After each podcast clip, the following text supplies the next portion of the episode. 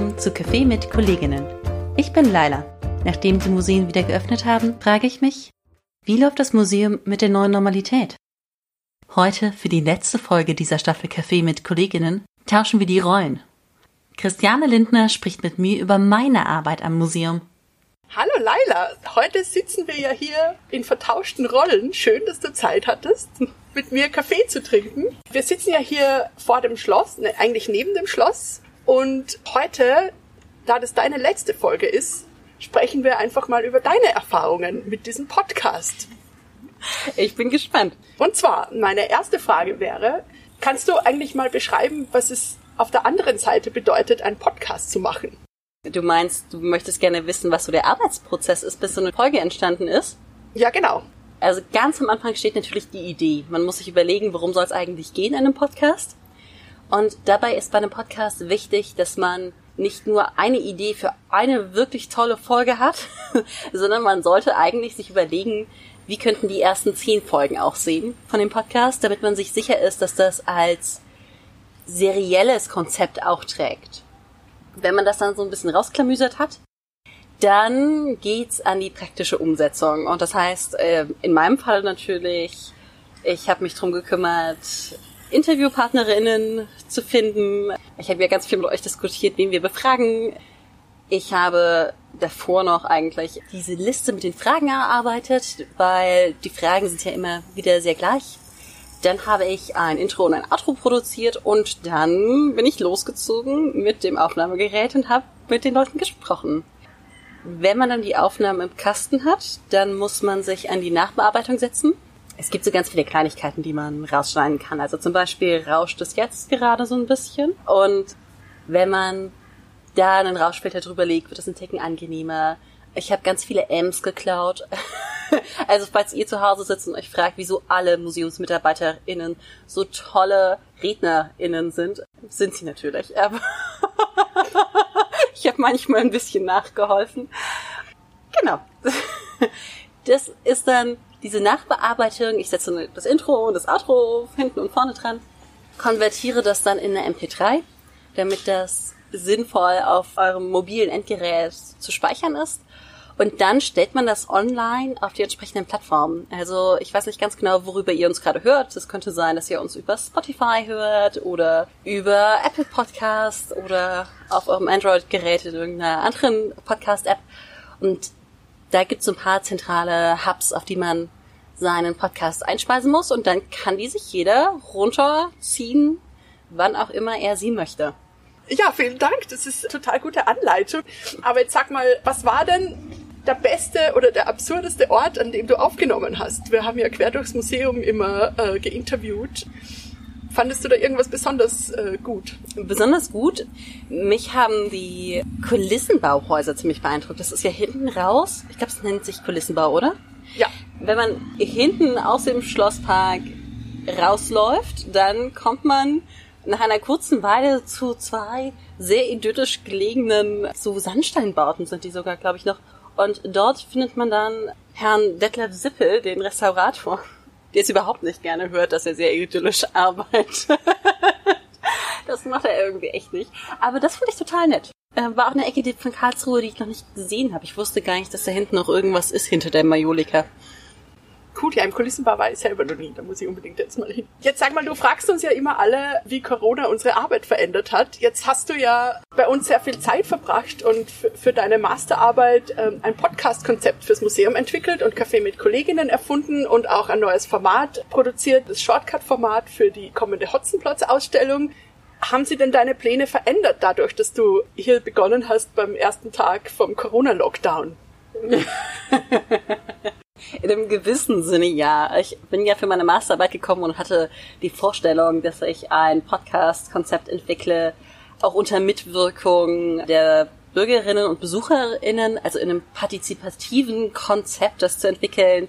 Und naja, partizipativ, so wie man, wie ich mir das vorgestellt habe, mit großen Tischen und bunten Zetteln und langen Diskussionen, war halt nicht. Da hat sich mein Plan durchaus ein bisschen geändert, aber ich habe ja trotzdem die, die Befragungen gemacht, dann halt über Telefon und Videocall. Aber ansonsten habe ich das Glück gehabt, dass eigentlich ihr als Team total super darauf reagiert habt, dass ihr eine Verstärkung bekommen habt zu einem Zeitpunkt, wo ihr eure Verstärkung gar nicht so richtig sehen könnt. Und dass halt Podcasts ein Konzept sind, das gut funktioniert zu Zeiten von Corona. Man muss sich ja nicht sehen. Das ist ein sehr gutes Distanzkonzept. Cool. Und jetzt nach 19 Folgen lang hast du jetzt Museumsmitarbeiterinnen äh, interviewt über ihre Arbeit und äh, wie Corona das Museum verändert. Was war denn das Interessanteste oder Unerwartetste oder Spannendste, was du, was du selber mitgenommen hast aus diesem intimen Kennenlernen äh, unseres Hauses, würde ich ja fast schon sagen? Mm, das Überraschendste oder Unerwartetste? Oder das Coolste? Ja, lass mich mal ganz kurz noch überlegen. Ähm, ich glaube, ah, ich musste ein bisschen schmunzeln über eure Berufsbezeichnung Digital Catalysts. Das hätte ich ja irgendwie nicht am Museum erwartet. ja, es gibt ja irgendwie diese Digital Evangelists. Ähm, oh, das wäre aber auch gut. Oh, ein Traumkonzept. Ähm, aber ansonsten, äh, es gab durchaus einige Momente, weil am Museum gibt's ja auch so viele Nischenberufe, denen man ansonsten nicht begegnet.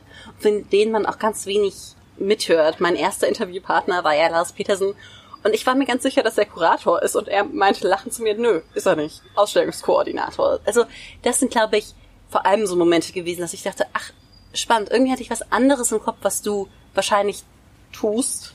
Deswegen war es immer ganz gut, dass ich als erstes gefragt habe, was so die Aufgaben am Museum sind, damit das früh geklärt ist und wir danach die passenden Fragen stellen können. Das heißt, ja, wie du ja sagst, du bist ja hier aufgeschlagen als Wissenschaftskommunikatorin und hast jetzt einen Blick auf das Fremde Wesen Museum geworfen. Hattest du denn, oder wie denkst du es denn, dass das Museen oder der Kulturbetrieb mit der Corona-Zeit umgeht? Oder was, was sind deine Erkenntnisse daraus? Ich bin ja genau zu dem Zeitpunkt gestartet, an dem es geschlossen hat. Deswegen mir fehlt so ein bisschen der, der innere Blick auf den Normalzustand. Ich kenne nur den Ausnahmezustand. Es hat für mich so gewirkt, als ob es äh, das, das fremde Wesen hast du es genannt, ähm, so ein bisschen zum Aufwachen gebracht hat, was die komplette digitale Welt angeht. Museen existieren ja, zumindest hier in Deutschland, vor allem in schönen alten Gebäuden, thronen irgendwie an den besten Plätzen der Städte. Und dieser, dieser digitale virtuelle Raum ist was, was sie nicht, nicht erschließen. Und das ist plötzlich anders geworden. Ich fand das ganz spannend mitzuerleben, wie so ein Wesen aufwacht und plötzlich versucht, sich in einer neuen Umgebung zu orientieren. Ja, das war es tatsächlich sehr, sehr dynamische Zeiten. Ähm, was, was würdest du denn sagen, dass du privat gelernt hast aus der Corona-Zeit? Oder gibt es irgendwas, was, was du besonders mitnimmst oder auch vielleicht positiv bewerten würdest? Also positiv bewerten durchaus ein paar Sachen. Hm, ich finde es eigentlich ganz spannend zu sehen, wie sich die Leute darauf eingestellt haben, dass die Regeln anders sind. Es gibt auch Teile, die ich, die ich ganz nett finde. Ich war irgendwann mal zwischendurch im Heidelberger Zoo und war Platz um einen drumherum, weil man sich vorher seinen Slot reservieren musste und es gab nicht so viele Menschen im Zoo. Und was ich gelernt habe, ich habe so ein paar Dinge lernen können, für die mir ansonsten die Zeit gefehlt hat.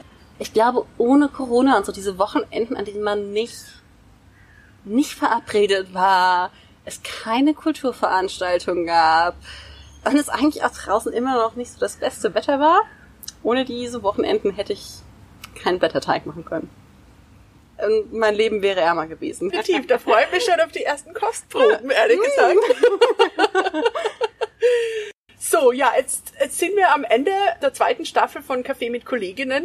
Mit dem Ende oder ist deine letzte Folge und letzte Staffel es geht ja jetzt quasi eine Ära zu Ende. Was würdest du denn sagen, nimmst du jetzt mit, so famous last words aus diesem Projekt? Oh, ähm, gute Frage. Ich glaube, famous last words sind, äh, Podcasts sind sehr cool. Und ich finde Museum eigentlich noch spannender als vorher.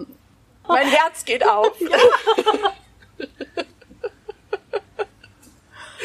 Ja, ich glaube, so ist dir die Liebe und Zuneigung des gesamten Badischen Landesmuseums und der Museumswelt, glaube ich, gesichert. Ah. Sehr, sehr schöne, äh, sehr schöne letzte Worte. dann bleibt ja mir noch zu sagen, äh, vielen, vielen Dank, liebe Laila, dass du hier bei uns warst und hier das Podcasting auf Schwung äh, gebracht hast und uns dieses wunderbare Format Café mit Kolleginnen beschert hast und noch viele weitere. Vielen, vielen Dank. Gerne und doch. Ich hoffe, wir sehen uns auch weiterhin und du bleibst uns gewogen. Ah, bestimmt. Bis bald, Christiane. Bis bald, liebe Leila und liebe Zuhörerinnen. Tschüss. Tschüss. Das war's von Café mit Kolleginnen. Zumindest mit mir. Das Badische Landesmuseum bleibt dabei dran und wir entwickeln neue Formate, die hier als Podcast weitergeführt werden könnten. Also bleibt abonniert und verpasst nicht, was als nächstes kommt. Ich hatte viel Spaß, mit den verschiedenen Menschen am Museum zu sprechen. Ich hoffe, ihr hattet beim Zuhören mindestens ebenso viel Freude daran. Danke, dass ihr dabei wart. Tschüss.